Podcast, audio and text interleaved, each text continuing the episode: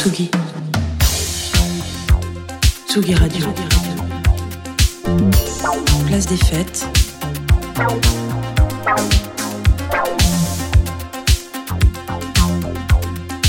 Les chroniques de Tsugi Radio.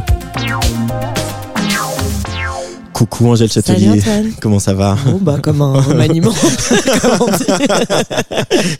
Allez, on va quand même essayer de se faire du bien oui. avec ta revue de presse musicale, comme tous les mois. On commence par une nouvelle rue à Paris, une rue qui porte le nom d'un certain David Bowie.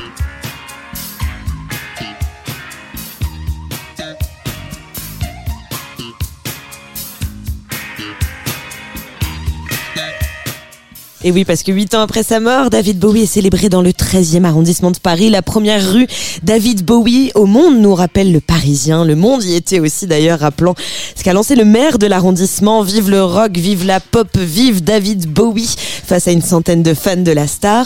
J'aimerais bien que ce soit le nom de ma rue, disait un riverain mignon. Olivier à France 3, qui admet aussi bien volontiers que ça change, je cite, des vieux croulants que l'on n'a jamais connus. Et c'est pas mal. Et Angèle, on n'est pas euh, revu, on ne s'est pas revu, pardon, il n'arrive plus à lire. Depuis bonne année, bonne année, et aussi joyeux Bonne Noël en retard.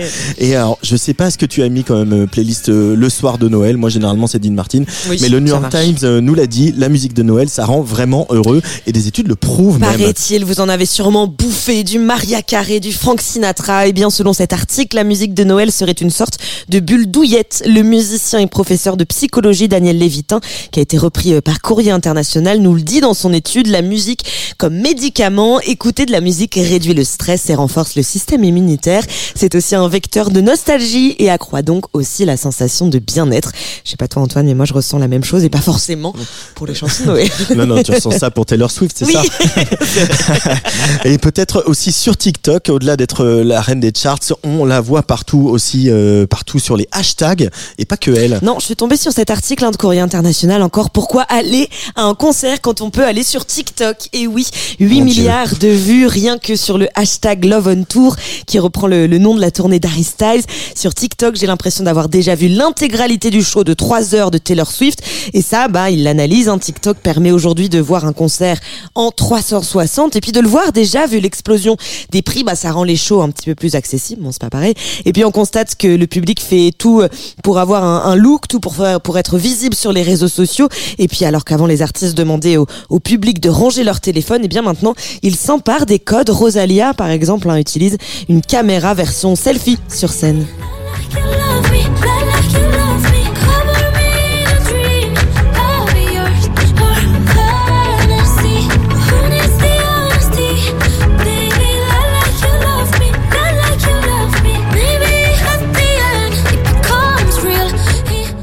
Ouais, c'est juste pour mettre du Rosalia. Mais bon, reste qu'il y a un écueil là-dedans, hein, au-delà de la qualité souvent merdique de ces vidéos, ben c'est le spoil ou encore le fait de devoir se coltiner des écrans face au concert.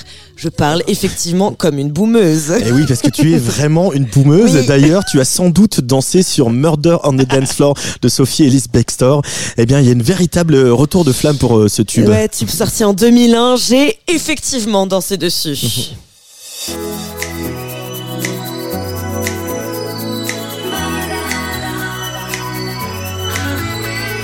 murder on the dance floor. But you better not kill the groove, DJ. Gonna burn this goddamn house right down. Oh, I know, I know, I know, I know, I know,